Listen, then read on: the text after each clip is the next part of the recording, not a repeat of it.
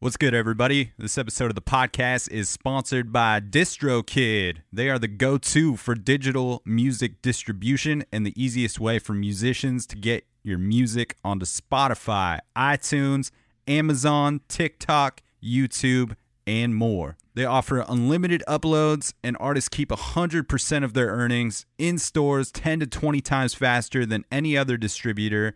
Fastest payouts. They help out with automatic splits cover song clearance, and all kinds of other amazing tools and templates to help you get the most visibility for your releases.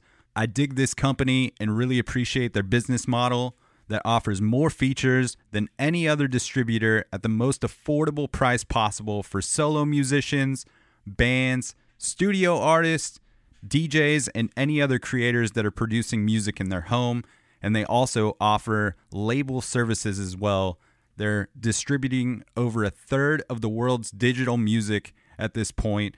And the best part about DistroKid sponsoring the podcast is that they are offering Dan Cable Presents listeners 30% off your first year of membership, making their already affordable services even cheaper.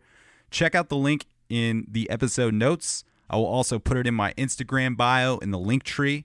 Click that link and it will give you 30% off your first year of service. Super stoked to have DistroKid sponsoring the podcast and can't thank them enough for their support of this thing. This episode of the podcast is also sponsored by Produce Row Cafe here in Portland, Oregon.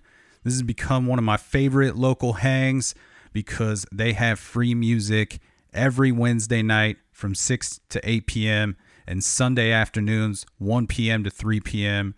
They are located in inner southeast Portland and not only do they offer free music on their, their large patio setup, but they've also got a killer brunch menu from 11 a.m. to 2 p.m. on Saturdays and Sundays. The French toast and the breakfast sandwich are lights out.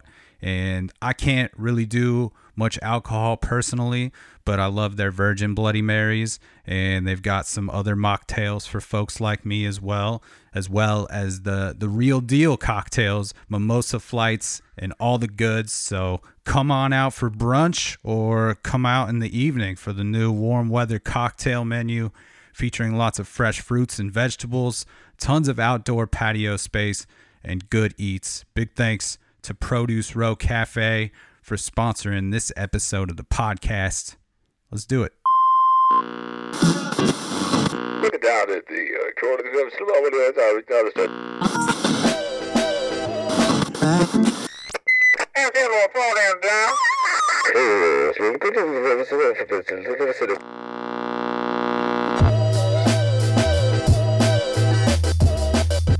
What is happening, everybody? Welcome back to another episode of the Dan Cable Presents podcast. Thank you for tuning into the program once again. If this is your first time listening, thanks for checking out the show. You can find fresh episodes coming at you every Friday. And if you want to help support this thing in a free way, you can do so by clicking subscribe on iTunes, clicking write a review, giving the podcast five stars if you feel like it is deserving of so and that will help propel this thing into the tops of those iTunes charts, which will give it more visibility on the national and international levels, helping strangers find the podcast, and just a great way to contribute to the sustainability of this thing. Appreciate the hell out of all the folks that have already taken the time to do so. If you're not listening on Apple, just go ahead, hit like, follow, subscribe wherever you are listening from. You can find the podcast on Spotify now. And I've also been dropping some monthly playlists there every first of the month. And I will put the links in the episode notes for those, along with the Dan Cable Presents mugs and t shirts.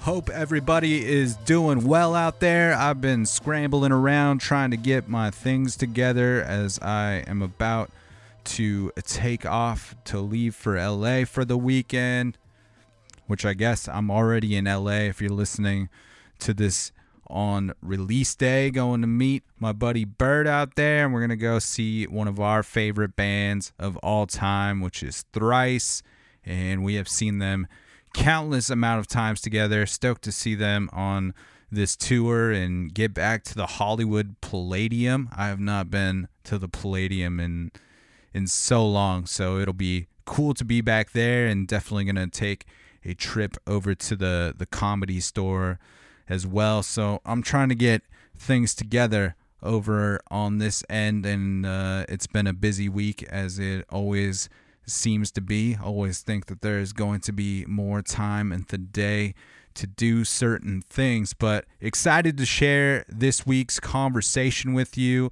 hitting you with a double dose this week. Instead of releasing a volume of I Dig Records on this past Wednesday, I ended up putting out another one of the chats that I did out at Treefort. So there was also a new episode of the podcast released just a couple days ago with a band called Winter Forever out of Boise, Idaho. And uh, on this fine Friday, I have this great conversation to share with you with Brandi Zdan out of Nashville, Tennessee. She's a killer guitar player, incredible songwriter, and I had the opportunity to chat with Brandi.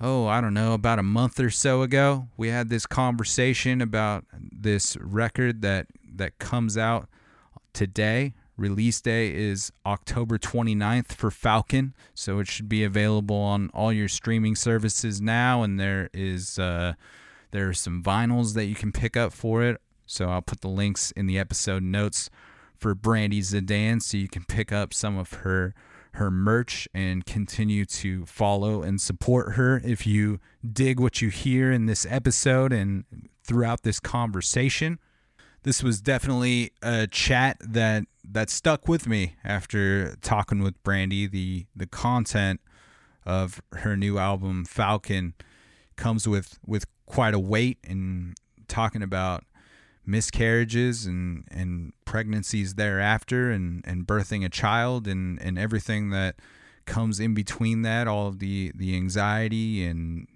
emotions and growth that that comes from all of that and I learned a lot and received a lot and just very stoked that that Brandi was willing to come on the cast and share her story about the themes surrounding her new record and and talk to me about her career in the music business. This one just really helped inform my perspective and I appreciated our our talk quite a bit.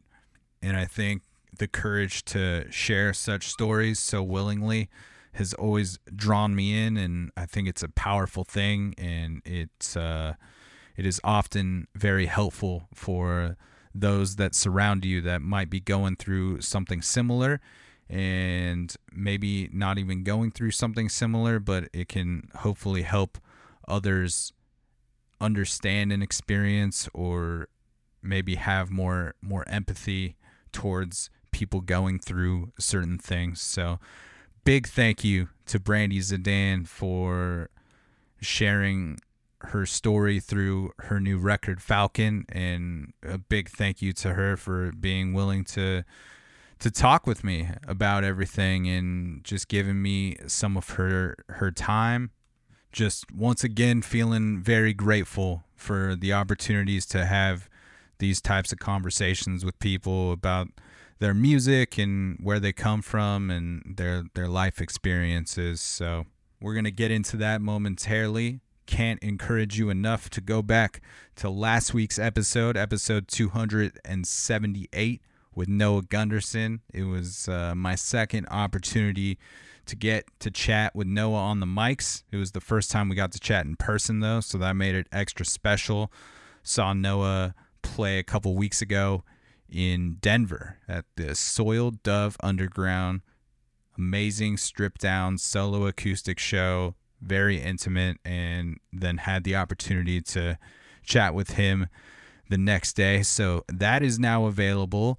And if you dig this chat with Brandi Zdan and this type of music, I would encourage you to also go back about a month or so and check out the Suzanne Santo episode. She's got a new record that is amazing and the week before that was the Morgan Wade episode. So, yeah, if you're new to the show, go back check out some some prior episodes. Appreciate you uh, checking this thing out. If you tuned in because you are a Brandi Zdan fan, and I really hope you enjoy this conversation with her as much as I did.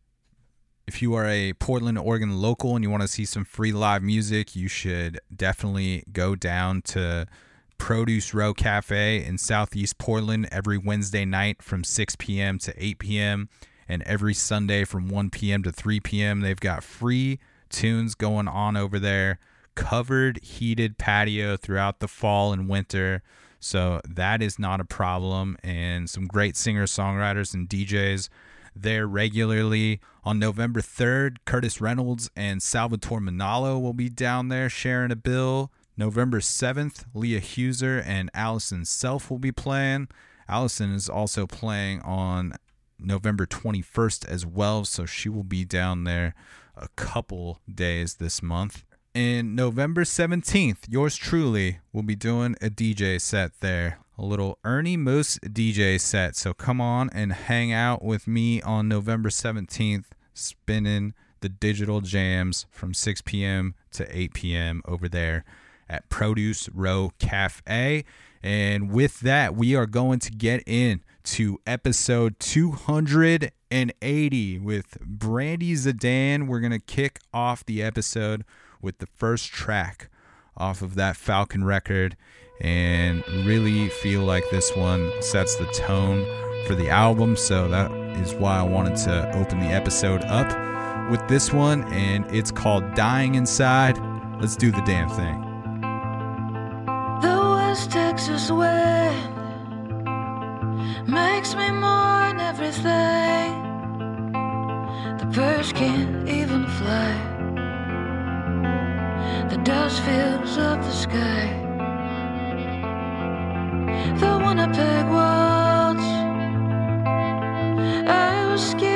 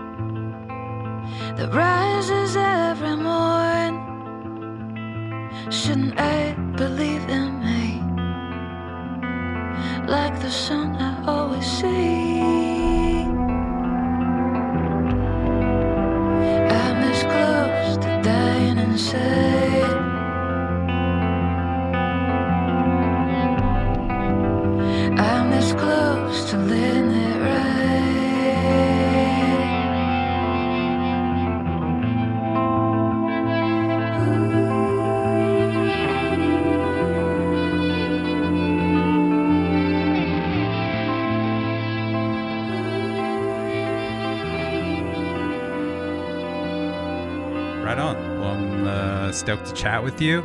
I have been doing my Brandi Zdan homework and doing the deep dive on the whole catalog.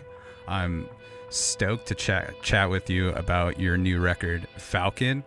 And uh, but I thought beforehand, since we don't know each other and I don't know a whole lot about you. I thought it would be great if we could maybe start at the beginning of the journey and kind of provide some some context, set the scene for how we get to this point in your career and uh, this Falcon record. So, when did you first start playing music?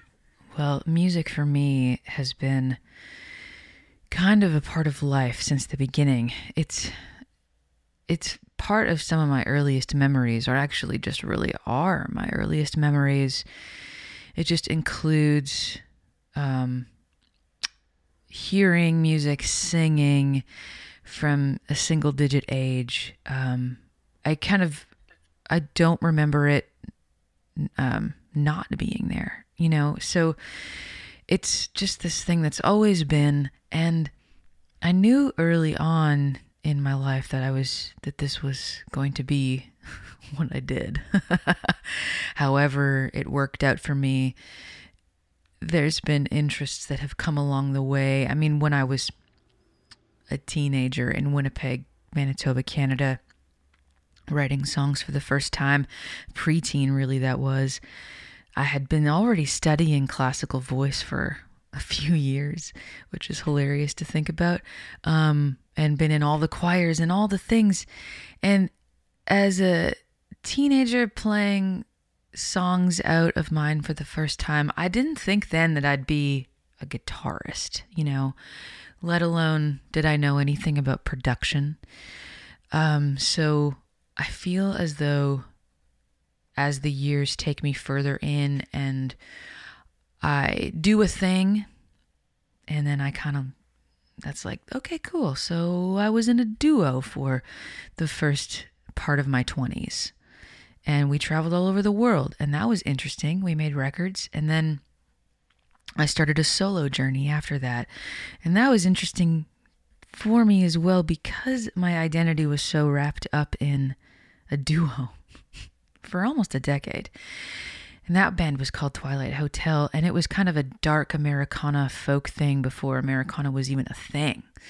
And we were just a band based in Canada, and we decided to make a move to the States um, after we were nominated for some Juno Awards, which is Canada's Grammy. And we were really not feeling the love in Canada.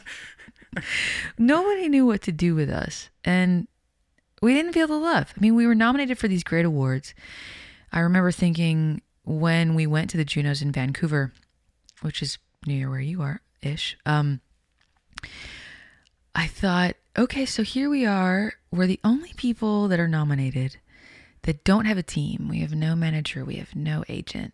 We're like solely based, these nominations are solely based on our artistic merit, which is really, really, really cool in my eyes. But also, like, will someone just be our fucking booking agent already? yeah, like why is no one paying attention outside if we're, if we're being is- nominated which- for this? Which is actually actually funny because I could actually say those exact words now. Like, why don't I have a fucking booking agent? This is ridiculous. So so I thought, okay, we had already been touring the States a little bit, still living in Canada, and it was really this kind of a thought of why don't we go to where we're getting the love?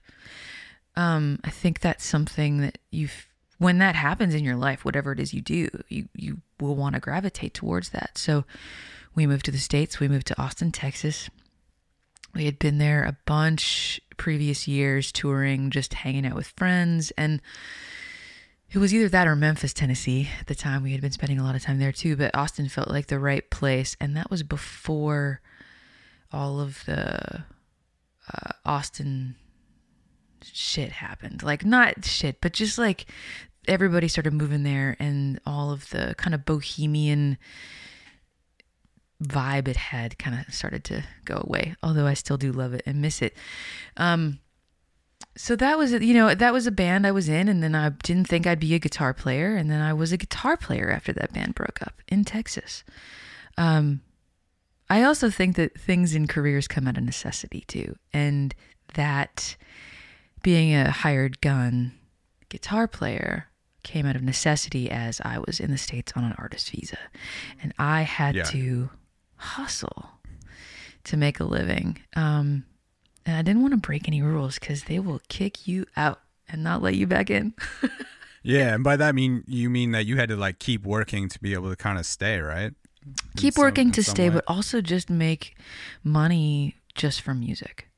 yeah, is that the Trishas that yeah, you're that talking was, about with that that? was that was the Trishas. Yeah, um, some of my best friends uh, are from that band. Um, we became so close, and when they asked me at first, I thought, "Oh man, I don't, really? Can I do this?"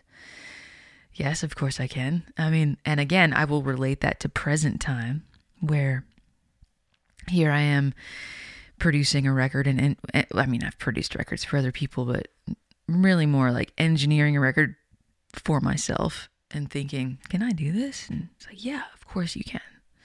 It's no problem. You'll just learn how to do it.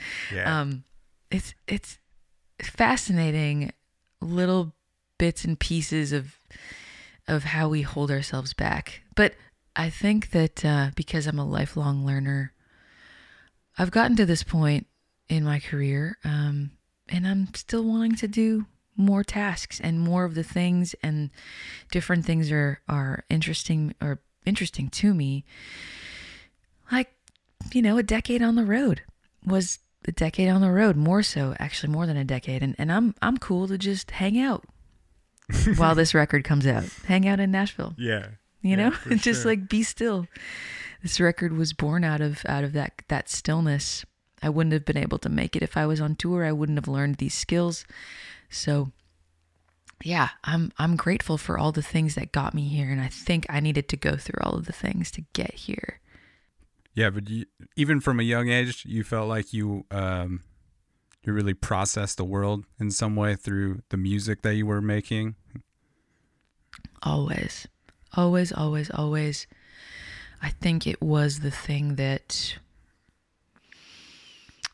yeah it's the way to pr- to process emotion to yeah the world around you um to sort through all of those feelings and things you might not know about yeah writing songs just kind of just kind of happened from an early age and I didn't know anything about it honestly till I was in my early twenties. Yeah. I still, there- I still am learning about it. Was there anybody around you at that time playing music? Did you come from a musical family, or was this just something you kind of gravitated on your own? I did not come from a musical family. Uh, there are some musicians within the family. My grandpa played a little bit, um, but uh, not, not surrounding me. Like they were all, it was all outside of my immediate immediacy. And and um, I do you think that growing up in Winnipeg was a massive influence and that city is full of world class musicians. They are everywhere. And I don't know if it's the winters that do it to us up there, Mm, but there's sense. something that maybe we're we're more disciplined maybe. But also I remember going to the Winnipeg Folk Festival at an early age, which is one of the best folk festivals that I've still remains number number 1, top 5 of all the ones I've been to in the in my career and they would just bring in world class talent that I wouldn't have seen otherwise. And that was that was really cool.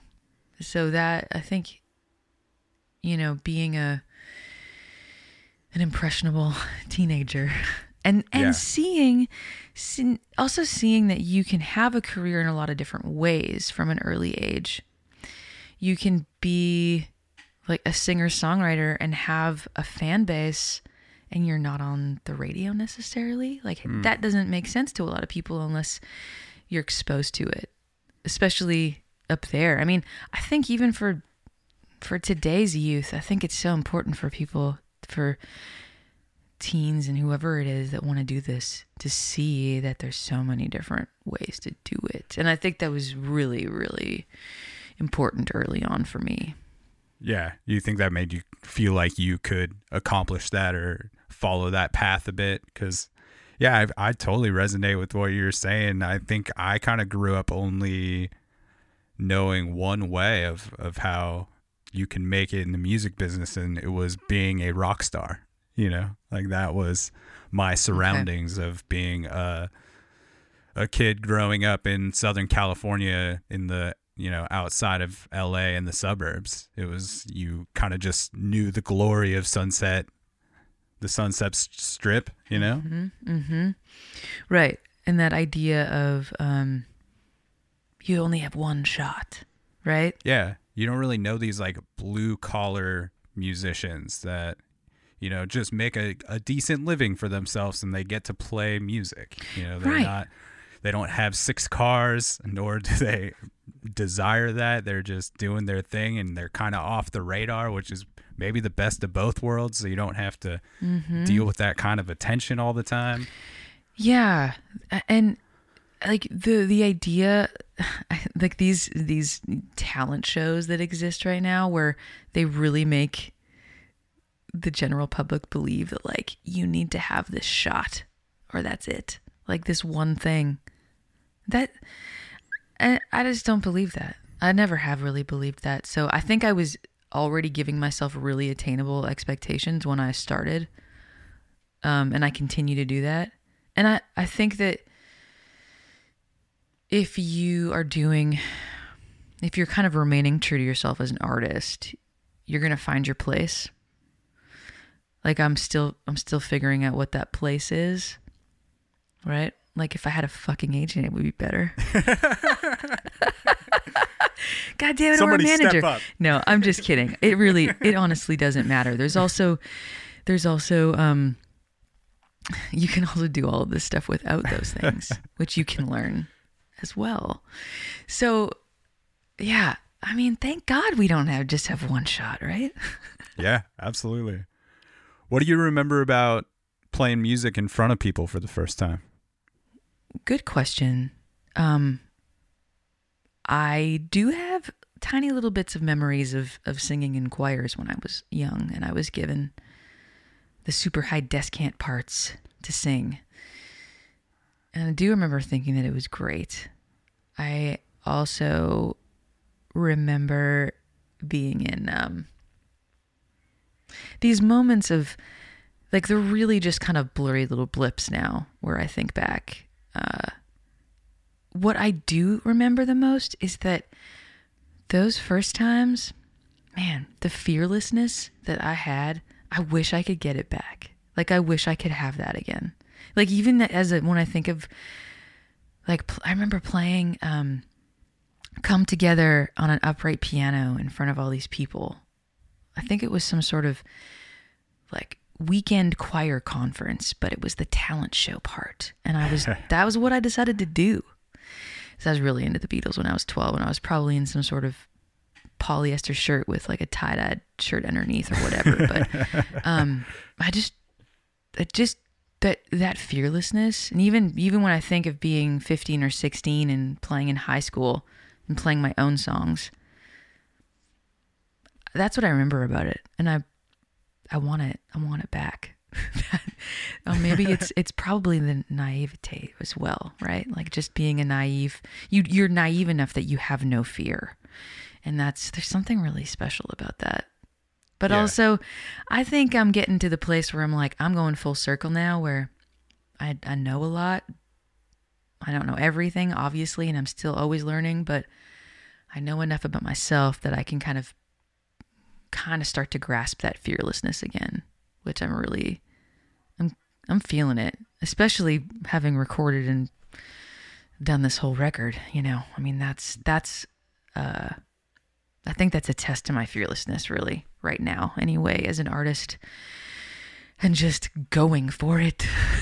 yeah, for sure. And and I think maybe it has to do with the the weight of the content that comes out over a course of a career or at least with yours, you know. This you that uh you weren't singing about the same things you were singing about as a teenager as you are with, you know, the Falcon record and the weight that comes with all of that. So, I'm I'm assuming that has to do with it a little bit too. But did you ever feel from the beginning that there was uh, something like special or scary about being that vulnerable with your feelings?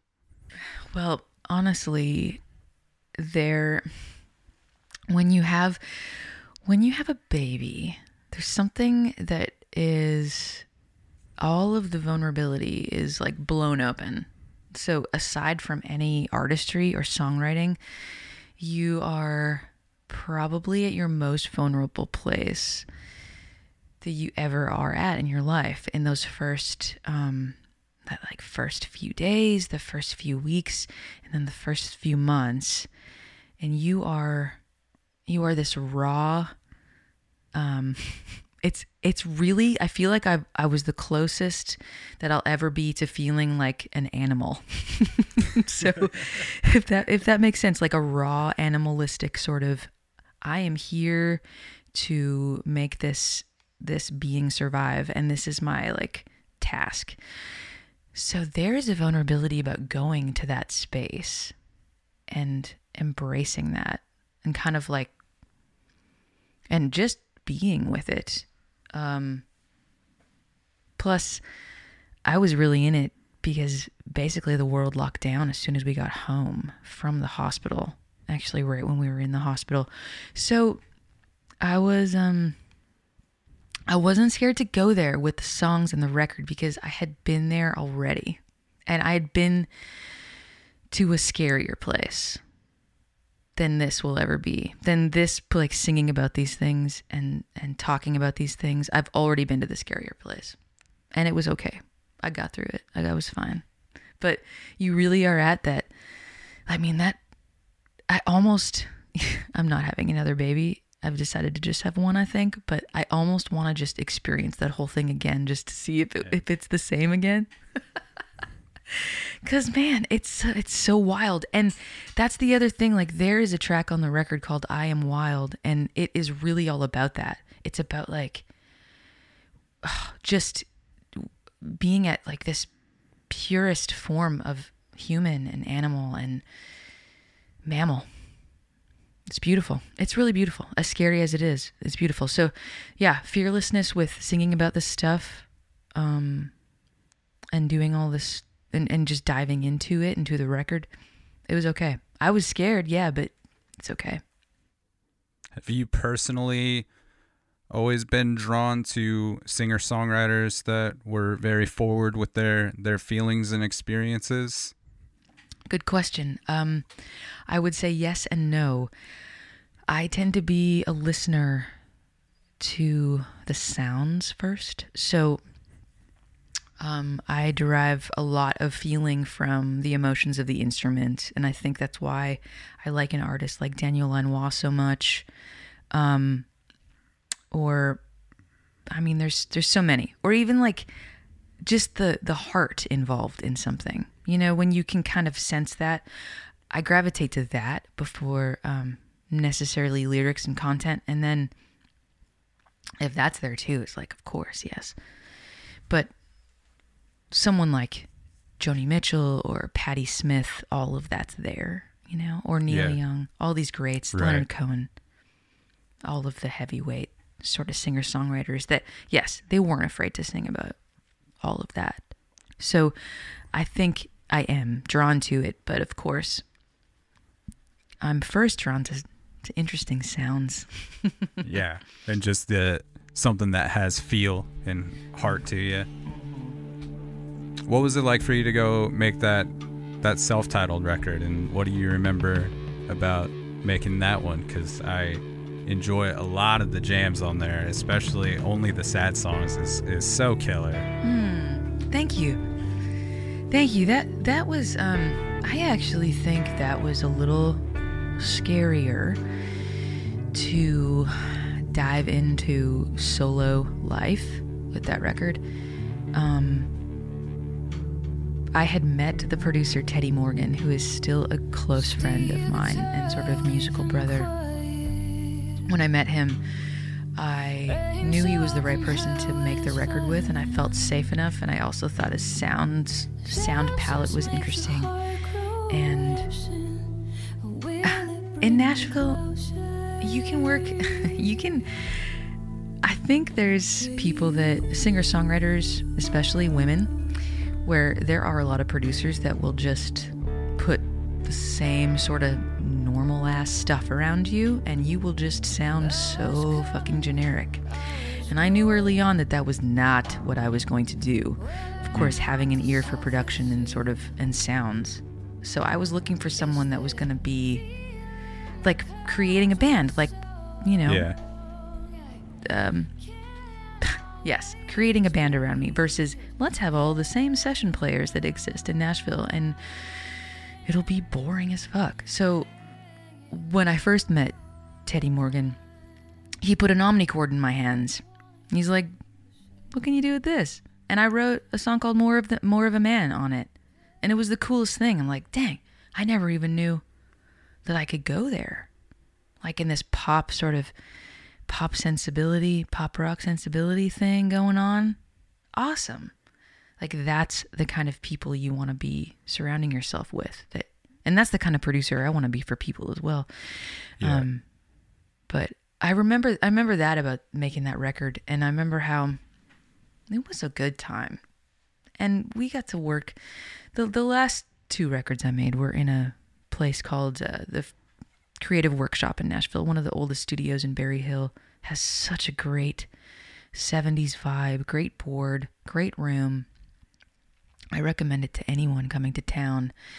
Um, it, you know, I, I hear it now, and I and I'm there's still jams that I love. There's a song on there called "Cut and Run." I will probably always play. Yeah, that You jam know. kills. It's uh, it gives me Tegan and Sara vibes. Oh yeah, nice, nice. I remember seeing them when I was a teenager. oh yeah, they were so they're so great.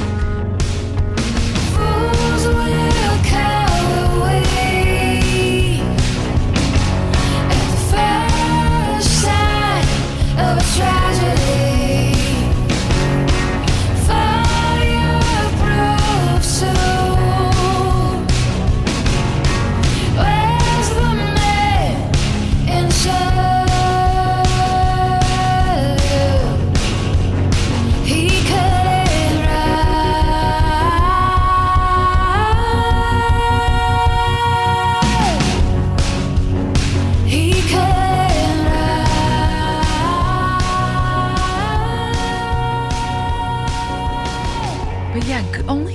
Good good memories from that. You know, um,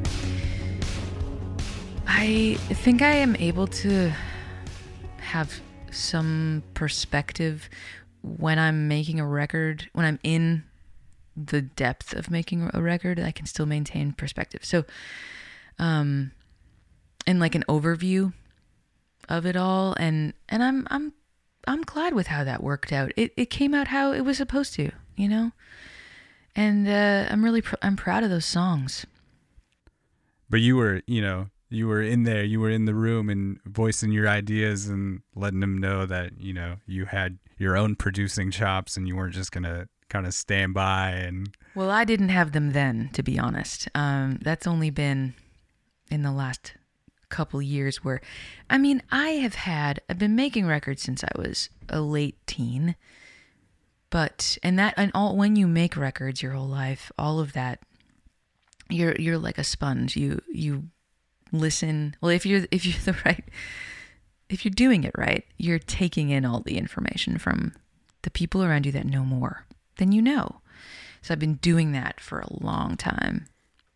And like, I did not want to produce this record that came out, the uh, Falcon, that is the latest one. I wasn't expecting to. I was still waiting maybe for like two or three more before I was going to do it for myself. So again, something born out of necessity with this stuff, with this record, with this material.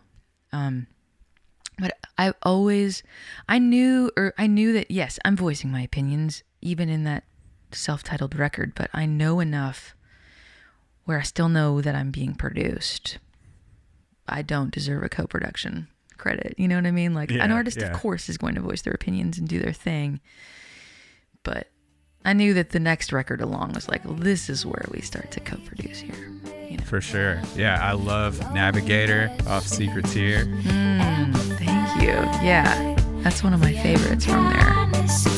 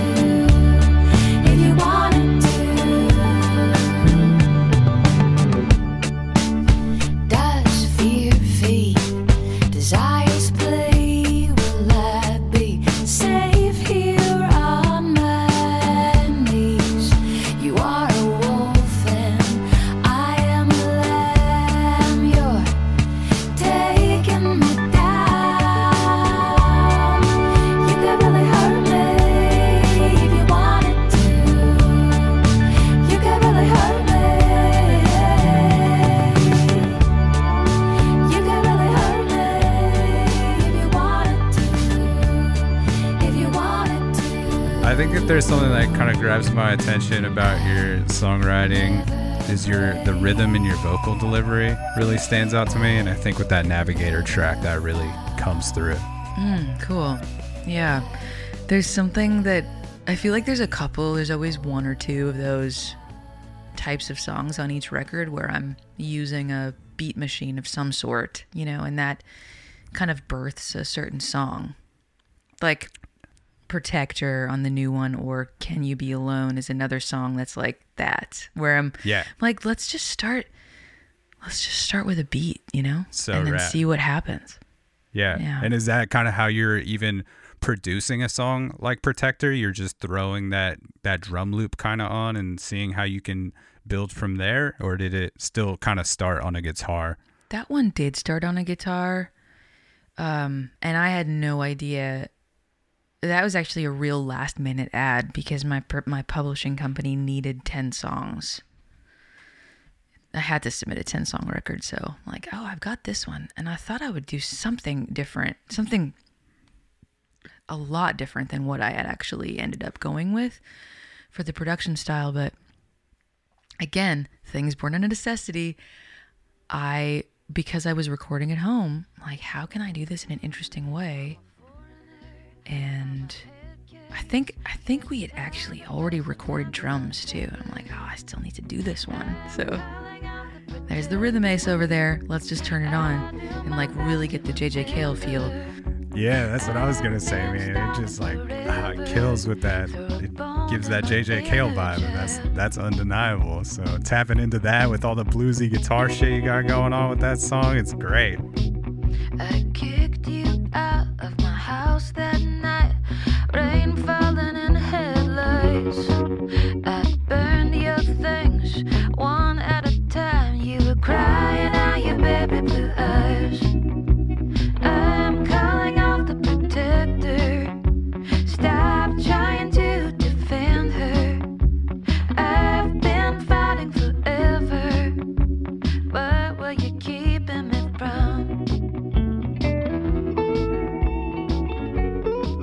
it is my it is my whole production nod to him, of course. like fully blatant all the way. I mean, even to the point of like you know, when you listen to there's some songs on his records where it's fading out and like the guitar solo is still going and you're like, "Oh no, but it's getting good. I want to hear it. I want to hear it." Oh, it's gone. Yeah. I think it's just a trip like listening back to those early records that he was using that drum machine in the 70s and it sounds that good. It sounds that good. so And- cool. Cuz there's plenty of stuff that came out after that as far as drum machine vibes that came out on weird Casio keyboards throughout the 90s that sounded pretty awful or you, you walk into a show and you see someone playing over these these drum loops or drum machines that that sound very cheesy but that that particular sound just kind of taps into the, the feel that you were talking about earlier Yeah, yeah. And I mean, he's a king of feel for sure. And just laid backness. I mean, oh gosh, it's so good. So, so good. But yeah, I think um it it's a it's an interesting thing. Like I don't even I don't I, I I've even for kind of forgot that that's like a blues song, you know? I guess it is.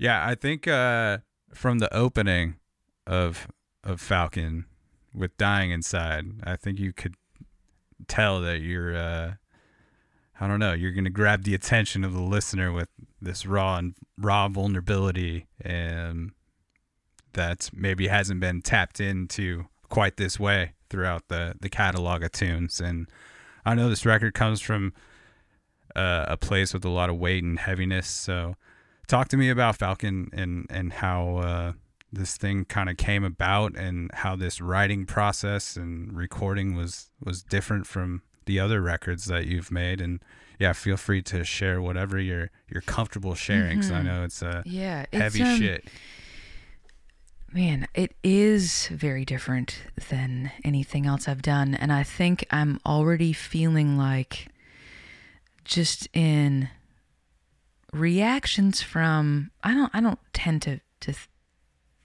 go much into reactions from uh you know media and stuff it it's it's it is what it is. People are to take it for what it is. Um but people that know me and people that I respect as musicians as artists um the the response that I have gotten even from close musical friends who know my whole catalog they they're like okay you you went there. You like did what we all want to do and I'm and i'm meaning that vulnerability and that like cuz i think that's thrown around a lot. Like this is my most personal work. Yeah. you know this is my most vulnerable work. I've even said that before. I said that about my last record and that oh my gosh that's not true at all. I mean, it's true. It was true at the time, but my gosh, knowing what I know now, um, this is created without any masks on. Um, there's no, there's none. They're all gone, and I honestly, there there is fear involved in it because that because vulnerability is like what's the definition you are um, putting something forth without knowing what the reaction is going to be right and i guess because of being bro- like broken open with with going through a miscarriage which then informs your pregnancy um and then birthing and raising a child and being a mother in the beginning of the pandemic, well, I mean, it's still the pandemic. It's just been a really interesting ride. And I think um, the miscarriage, the grief, all of that, you know, even just learning about how this is such a common occurrence and women aren't supposed to really talk about it. I mean, I started getting really mad. Um, and that I kind of remained I'm still a little pissed about it. And that's why I wrote a song like The Worst Thing.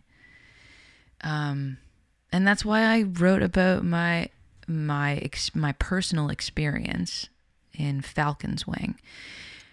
Um and I just think that we have to tell the stories. Um that's the only way that other people will tell their stories. I'm comfortable enough to tell them and t- uh, comfortable enough to share that vulnerability within a song. Um, I will say there's the video for the worst thing might it's another step of vulnerability for me. And I was very uncomfortable making it. And uh, it's it's great. When you are uncomfortable you're stretching yourself you know? Vulnerability is not a comfortable place to live. Yeah. but once you're kind of through it and then you've processed some things, honestly, when I made, when I was sitting down to think about how I could make this happen, obviously, a pandemic is raging. There's no money for me to go make a record, you know, um, not like I had planned. And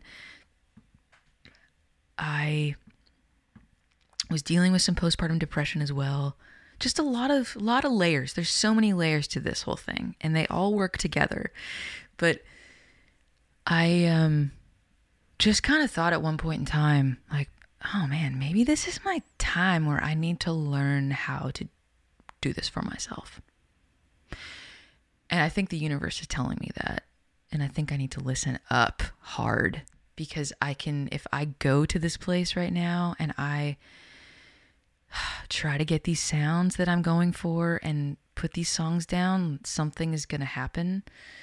Um, and it did. And I had to kind of trust myself. Yeah. And it was hard.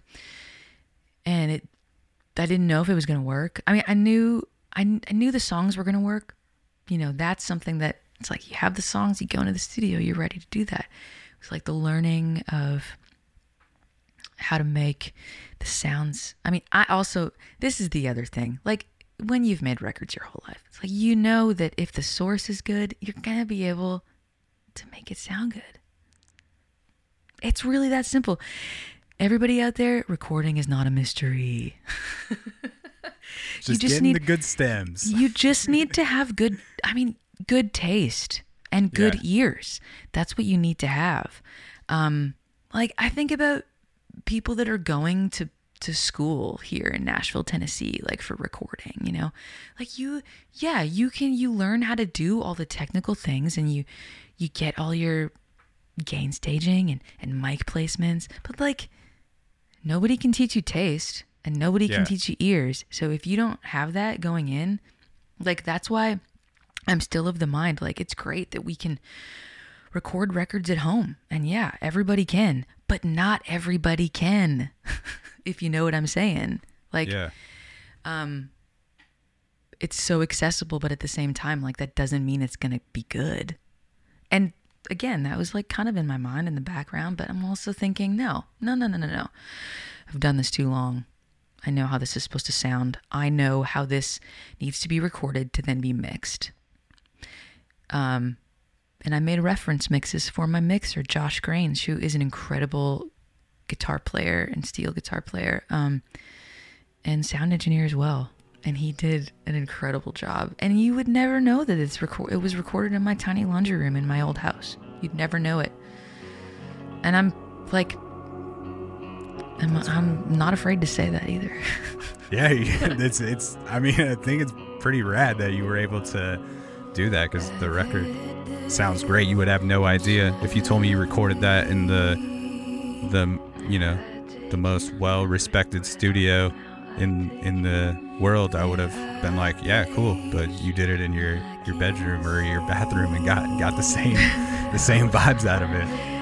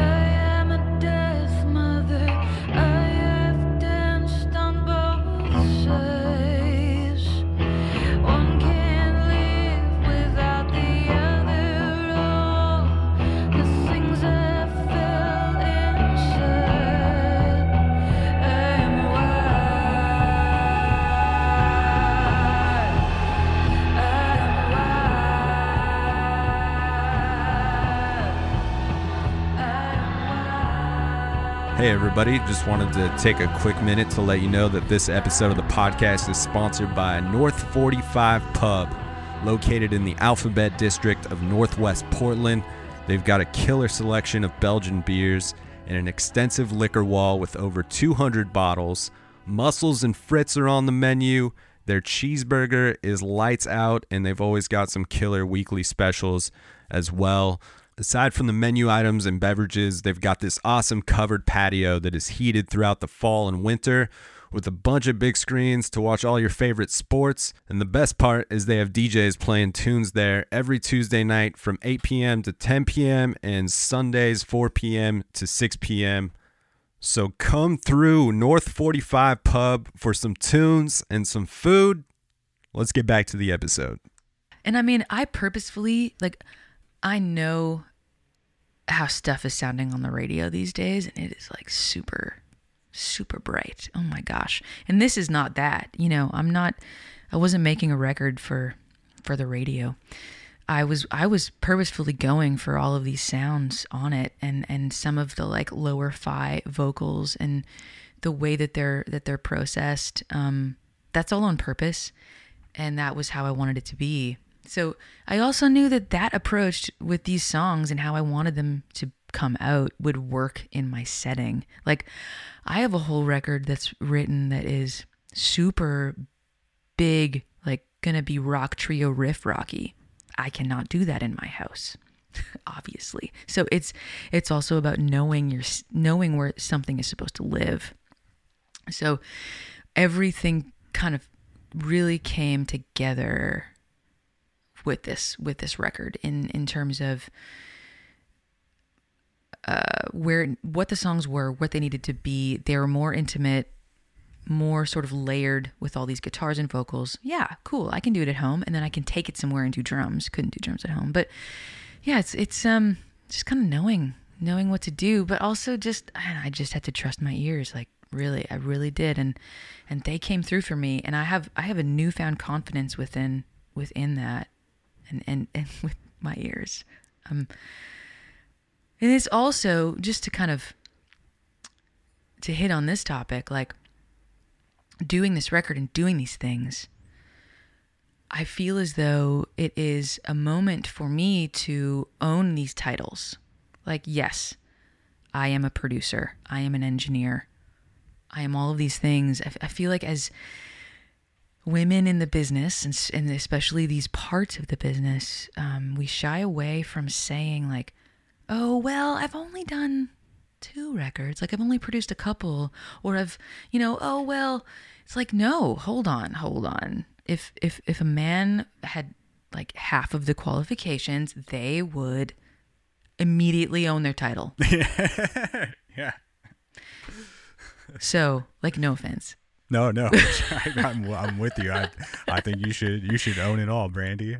Like you you are all of these things, you know. but it's it's it's this like um i just want to be an example in that and like i'm still like oh god i don't i don't know how to engineer on big consoles and studios but man that's cool like i'm gonna know i'm gonna know how to do it and i can still call myself this Yeah. and it just uh we just have to especially on like behind the board stuff like we gotta we gotta be there. We gotta be there more so. The percentage of women is it's like five percent and it's gotta it's gotta get gotta get higher. So i'm just um all about owning these right now. And hope and like hopefully it can it can also whether or not people even like the record like i don't even care. It's just like hey oh she did that i think i can do that too great yes you can go do Yeah. it like go try like even just just engineer your own demos at home like you can Yeah. do it you know Representation is key yeah for sure. Yeah. Yeah, I just appreciate the way that you shared your story through the record, especially on a song like Falcon's Wing. I think for um, you know me being a male, it gave me a lot to think about about what someone going through a miscarriage can uh, you know be experiencing, and and one thing I didn't even consider or touch my mind was you know maybe this this doubt you get into of you know is my my body like strong enough to nurture something growing inside of me? And you kind of like touch on that in Falcon's Wing. And that that was the thing that kind of like opened my eyes heavy and so oh wow you know I think those are those are the huge rewards I guess in sharing your story and something like that Yeah. Wow. I you know I I didn't even really that there's it's just kind of one line in there and that that's interesting that there could be that response from it. Um and there is I mean honestly that is something that women have so much guilt after these experiences and they they blame themselves. There's so much blaming when there's no like you, you can't do anything about it and it's not even Yeah. your fault. But that blame kind of continues like and that guilt that's hard. That's hard stuff. So um but also too and you're like wondering you have all these thoughts all the time about well what if that one day i just didn't do that one thing? Would that yeah. have changed it all like would that have made a difference? And i mean i still think about that.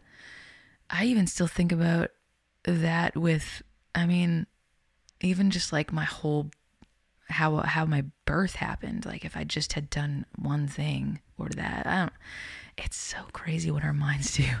Yeah, for sure. And I thought about that and I thought about like the anxiety that you must kind of carry forward into, you know, trying to to do it again. And trying to, you know, birth a child after that. So it spoke heavy.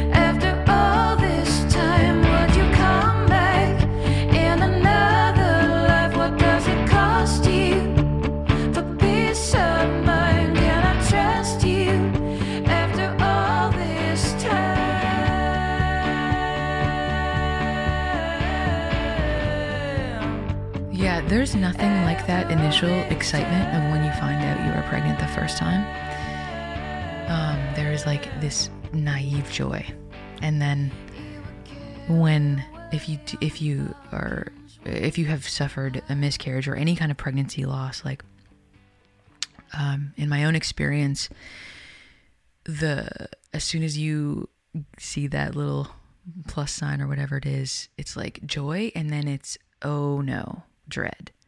So like y- there's never that naive joy again. You like get it for one like just one time.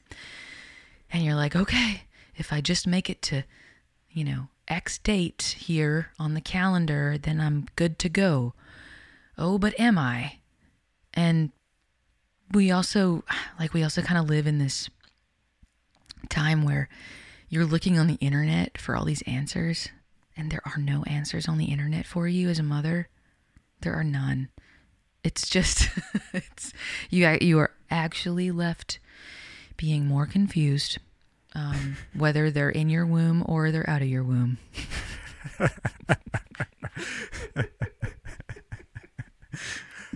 I, I would imagine there's just as many made up truths on, on the internet about uh, about motherhood. or well. or it's like you you're just wondering about like okay if they sleep a certain way or like a certain kind of bassinet or whatever the hell it, kind of device you're using there's all of this information about how it's great. And then there's information like well it might kill your baby. It's like what is it? And you're up at like three in the morning. And i know this happened to us a couple of times. And we're like well what is the answer? What do we do? And what we do is we text our mom friends you know our like friends that are moms already. We're like what did you do? They're like oh yeah you can't do what you, you don't look on the internet you just have to do what is gonna make your baby fall asleep so you can get some sleep too yeah i mean really you're just trying to keep this baby alive Oof. Do you feel like you needed to make this record alone because of the personal nature of it? I didn't feel that. No, I didn't feel that. I just I just felt like it it was a it was a necessity thing. It was uh we're we're in this pandemic, like how am I going to how am I going to make a record with people and also have a baby at home? I think maybe it was more of the I have a vulnerable child, I don't want to pass the virus to her Yeah. kind of thinking about doing it alone more so than this this subject matter um because i you know as as when as soon as i wrote the songs to be honest with you i kind of embraced the fact that i was going to have to go there and i was okay with it and i was only honestly like again you you i i think at least i've done this i've surrounded myself with people that are safe people when I'm recording records of my own. So I'm and again, that's the work of a good producer too. They you want to make an artist feel safe enough to go to those places and to go to places they're uncomfortable in. So everybody's always done that for me.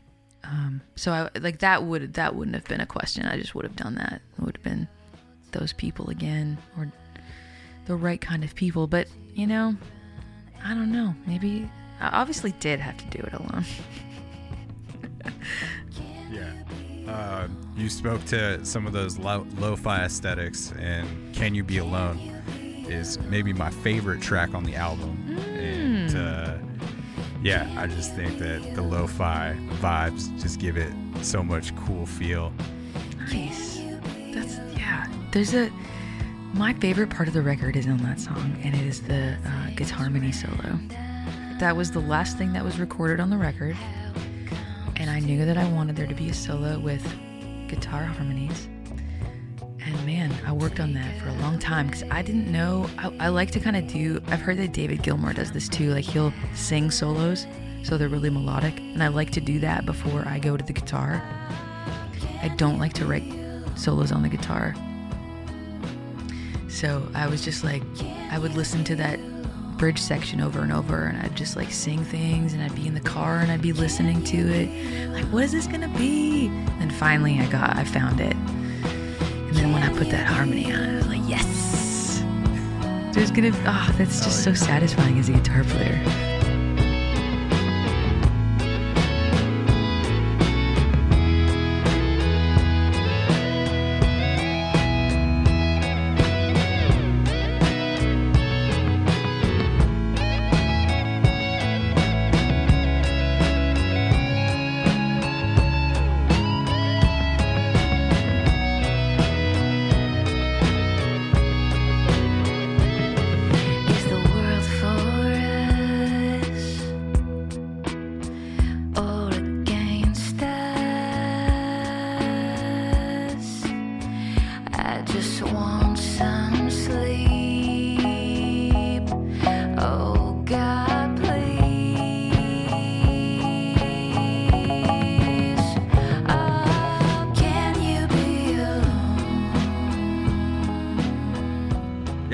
Different instruments did you play on on the record? Um, the only things I didn't play were, were um, bass and drums. My husband Okay. plays the drums on the record. He is fantastic. Rad. His name is Aaron Haynes. Um, he his actually his most brilliant work is heard in a band called the Texas Gentlemen, and they have some records Oh, out. Texas gentleman. and- Hell yeah. That is him on the drums, and Cool. he is outstanding. That's rad. Was this the first time that uh, you had gotten to make a record with him in some fashion? He's on the he's on, the your stuff? previous record as well. Okay. And he and a lot of those songs are about him too on the previous record. So he was on that one. Um yeah, I mean, it's the kind of thing where like we all went into Josh's studio, the fellow who mixed it, Josh Grange. We went into his studio for one day, like took Lucky, our our baby, and uh, her name is Lucky Rose, by the way So and rad. we were like in the studio and in the house and Aaron and Josh were tracking the drums. I'm like, hey guys, this is kind of what we want to do. Try this out. And then like I'd go back in the house with Lucky and we'd be playing and it was great. Like a family affair. And we, you know, in about six hours later we had all the tracks done. Um but yeah, I, I that's a really beautiful memory about the record actually. Um so there was some collaboration for a brief little moment. But yeah, the everything else there's some lap steel on there I played, um some some keys and synth stuff. Everything you hear except for the rhythm section is all all myself. Josh Grange did play the pedal steel in a, the song called Mama at the end. And um cuz I I was trying to add something to that and I, I knew that I had to stop. Like, I'm not adding to this. I'm going to pass it on to someone else.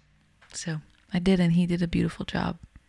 That's uh that's very cool that you know your partner in crime gets to play such a significant role in the you know in the record as well and just I got to imagine that that's just a very cool dynamic to share within the relationship too and be able to make music together in some way and then especially with this record he's obviously going through this stuff with you and for him to get to play on it and have some some voicing in some way. I also think that it's like, it's this, um, man, I wouldn't have been able to make this without him, without him being there saying, uh, while I'm coming to him with all of the sort of doubts that I would have, yeah you know, his belief in me is stronger than my own in myself. So that is um, a reason why this could happen, and that's really fucking beautiful. And I'm I don't take that for granted, and I'm really thankful for that. So, Yeah, you, you need those people. oh man, it's so That's important. for sure. or just like just like now like there's all these things that are you know i'm doing interviews and doing things. And i'm you know i'm gonna be like i'm not gonna be home for dinner today or you gotta watch the baby longer. It's like never one time is it um you know does he let on that it's like any kind of stressor or something. It's like yeah you gotta go do this. So it's beautiful. I'm so glad. So happy. That's awesome. Yeah, I was just really impressed by the full range of emotions that you were able to to tap into and kind of display throughout the whole record and I just think your your songwriting overall is just so good, and I love your lyrics. So Thank you. it's it's uh, rad to have the opportunity to to chat with you. You mentioned Mama earlier, um, and that's another one of those uh, heart wrenching jams on the record. That uh, I really I really love just that that acoustic guitar playing, and uh, yeah, I just thought that song was really great. Thank you. Thank you for that. I I I really appreciate that. That's um that's a song that happened really fast and that's kind of one of those ones that's like from above kind of coming through. And all and somehow tying in all of like my daughter, myself, my mother, my grandmother like all in one. Yeah, and um I knew like honestly I was trying to track that song for quite a while and for some like for some reason I didn't have a second mic stand or I don't know if it wasn't working or like it was I just had the amp stand cuz I don't play a lot of acoustic guitar to be honest so I just had my like small mic stand to track the amps and I taped the microphone to my desk and I just like like just how I'm, you know, right here talking into this microphone, like hunched over with the headphones on, getting really close so that sounds just like cracking and that's kind of what I wanted just to hear all that that intimacy of of like just a parlor, a Fender parlor with super dead strings, you know? There was something there's something about something about dead strings I love, but that guitar just had that sound to it. And, like you can't sing a song like that and it'd be perfect, if you know what I mean. You know, like Well, it, it's got to be perfect in its feeling. that it was. Oh, It- it, thanks, uh, man. I think I think it communicates the feeling very well, and I I think like you're talking about those dead strings, just kind of they add this mystique or this darkness to it in some way. Hmm. I'm so glad that came across. Good. Thank you. I just wanna hear your voice on the line and those words in my ear. What if you're never taught to feel safe in someone's arms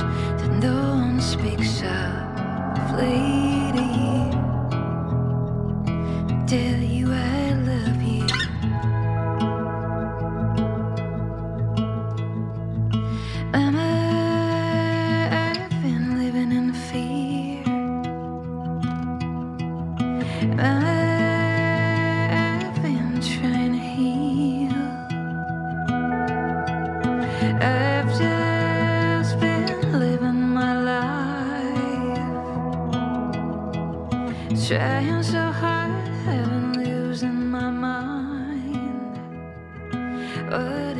those ones that kind of flow through you like that. Is it is it kind of a trip sometimes to go back and and analyze the lyrics in some way, or just the the song itself and and what it kind of communicates to you after? Because I feel like listening to it, you know, you're talking about how you're trying to get like yourself and your daughter and your your mother and your grandmother kind of all wrapped up in there and any of any of the lines could be voicing those to any of the those relationships which is great And nobody knows which one they are, which is kind of great.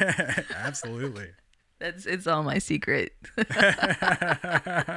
very cool that's like that's kind of that's like where I'll draw my line, right? Where like I want to keep that to me, which is, I think there is as as much as I'm so open and with all the stuff, it's like I still want a little bit of a little bit of mystery in some of that in some of that's in some of the songs, and there's there will be in that one. But those, even when those songs like Falcon's Wing is another that kind of came as well in in a similar fashion, and it's I am open to the muse a lot and I try to be. I'm always kind of listening and just really remaining open. And if it's gonna happen. Um, I'm not gonna like. Sometimes it can be a real inconvenience, like when it happens. But that doesn't mean that I'm not taking that moment of initial inspiration and then going and working on it as like a songwriter as a craft like i'm i'm taking that initial bit of inspiration and then like okay what could be better here? Because there's little just fine tuning that needs to occur. Just like with any song but but that there's always initial bits that come. You're like ah this is something. This is this is something. Like even when i was doing a drive home the other night from a rehearsal and wrote something on my on my you know voice memo and i'm thinking oh, i can't wait to go back to that because that's a thing. And it and i'll go back to it and it's, it's it'll be exciting. That's i mean that's kind of the magic of it right? If we those things that occur um i i do love the stage and the lights and the performing but at the end of the day you, you're just you're on your own and you're you're yourself. So you need to have that like those little bits of of uh, presence of the muse make life worth it. Yeah, and having the instinct and the willingness to want to record it in some fashion and capture it in that moment so you can try to tap back into that energy that maybe brought about that initial idea. yeah to follow through with it and to work on it. Yeah exactly. Yeah because there's such a fine line there right? Like you don't want to think about it too hard but you need to think about it. You need to make it better. Yeah. um yeah. It's such a fascinating thing because there's no there's no there's no rule book for that. Yeah, what what's it like for you recording vocals for an album like this? Is it is it pretty easy for you to tap into the feeling or does it take kind of a lot of uh setting a vibe and a mood in the room or things tricks like that?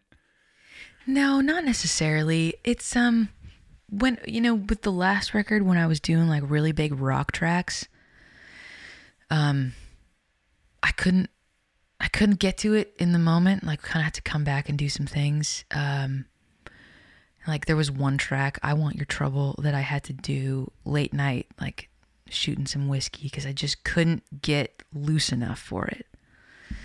Um with the, the my vocal approach for this record was um i want to i because i'm classically trained i am always wanting to lose my training in my delivery.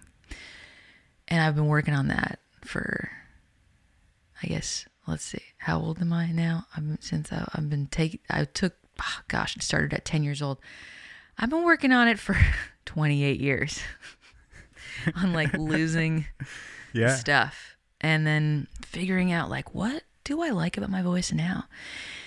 And I really, I, I've, I kind of, I've had some people tell me, and some people that have that have been hearing me for my whole career, and they're like, "Wow, you really sound like yourself, like the most." That's the kind of compliment you want to hear.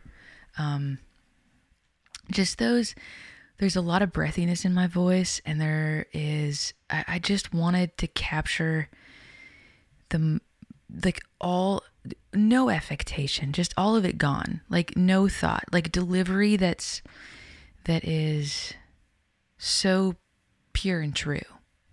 Because as like as a trained professional singer like i go in and do backups for people and i'll do it in one or two takes. You know i hear the song do it.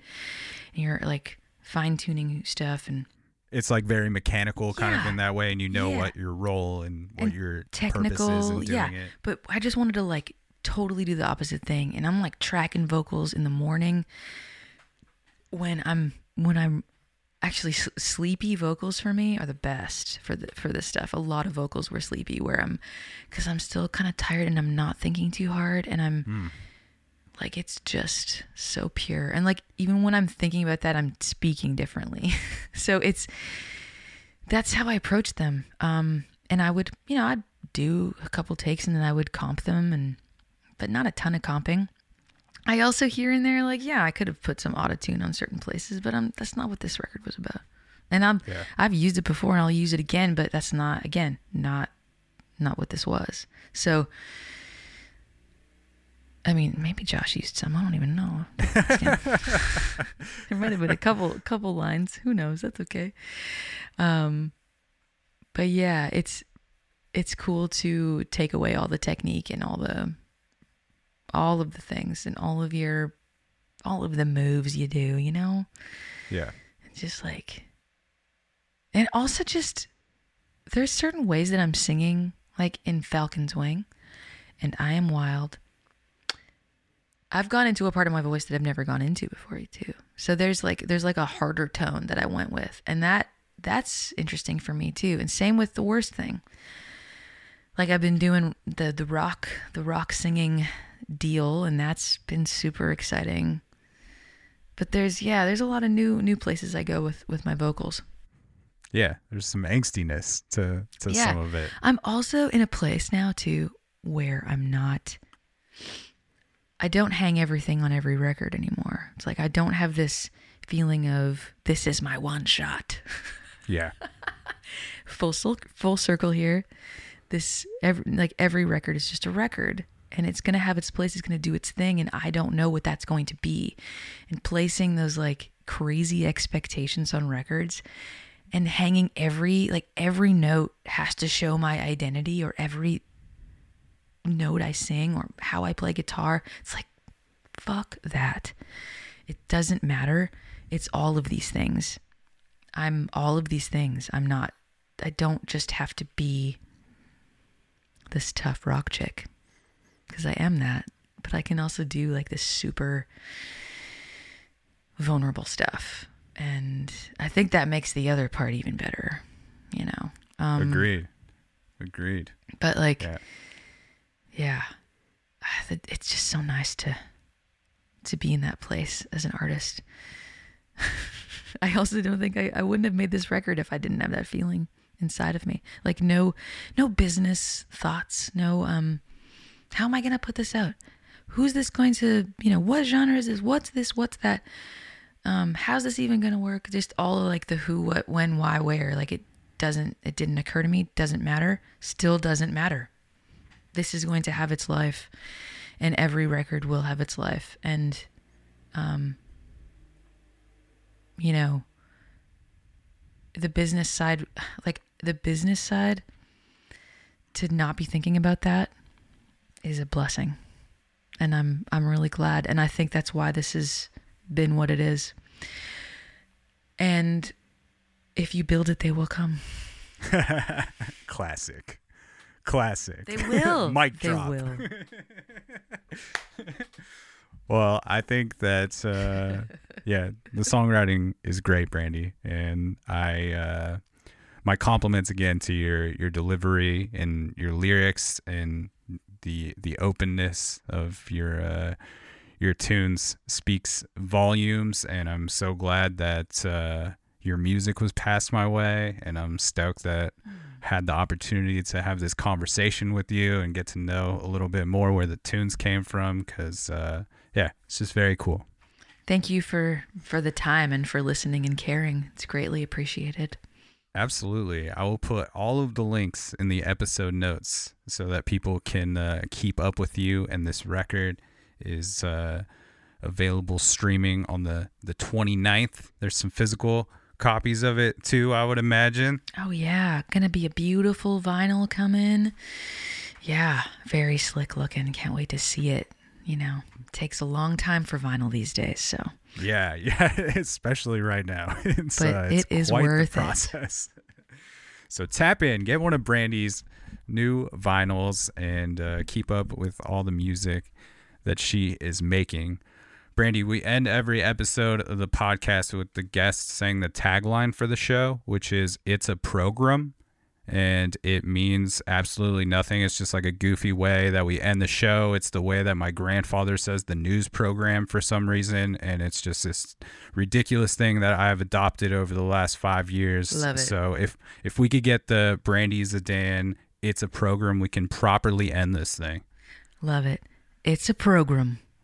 She nailed it, everybody. That's Brandi Zdan. The record Falcon is out, and check out the rest of the uh, the catalog as well. There's some some great jams in there, and we're gonna play it out with one of my favorite songs off of Falcon. And this is just a beautiful song. It's called "Everyone Wants." and I just uh, I feel like this one really captures a, a timeless vibe to it. Nice. Thanks, man. Yeah, absolutely. Thanks for thanks for doing this thing. This was a super great conversation, so I appreciate you taking the time. Yeah, appreciate you taking the time. Thanks for doing what you do. Yeah, Sweet, man. Okay, hope to run into you at some point in time in real life. that would be amazing. That's the uh, the Jelly Jams, and we will catch you on the flip side, Portland, Nashville, wherever you are listening from.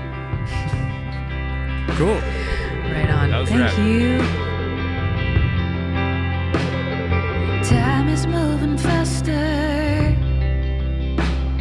I don't know if I can keep up. I've got bad habits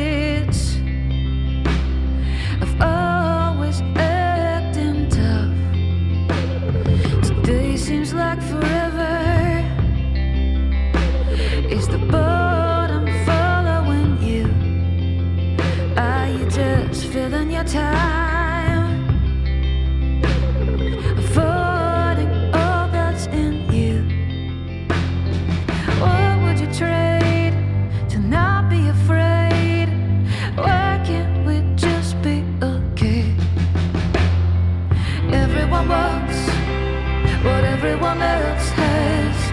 Everyone wants what everyone else has. Everyone wants what everyone else has. Everyone wants what everyone else has.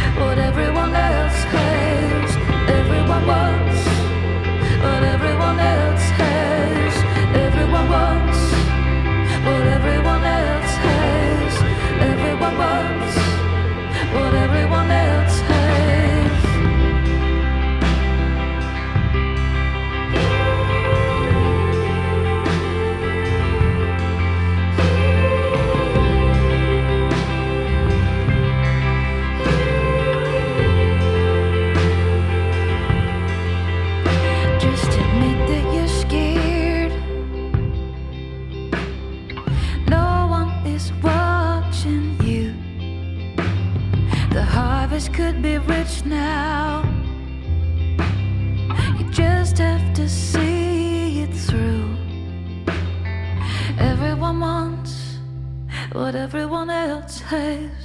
Everyone wants what everyone else has. Everyone wants what everyone else has. Everyone wants what everyone else has. Everyone wants what everyone else has. Everyone wants what everyone else has. Everyone wants what everyone else has. Everyone wants what everyone else has.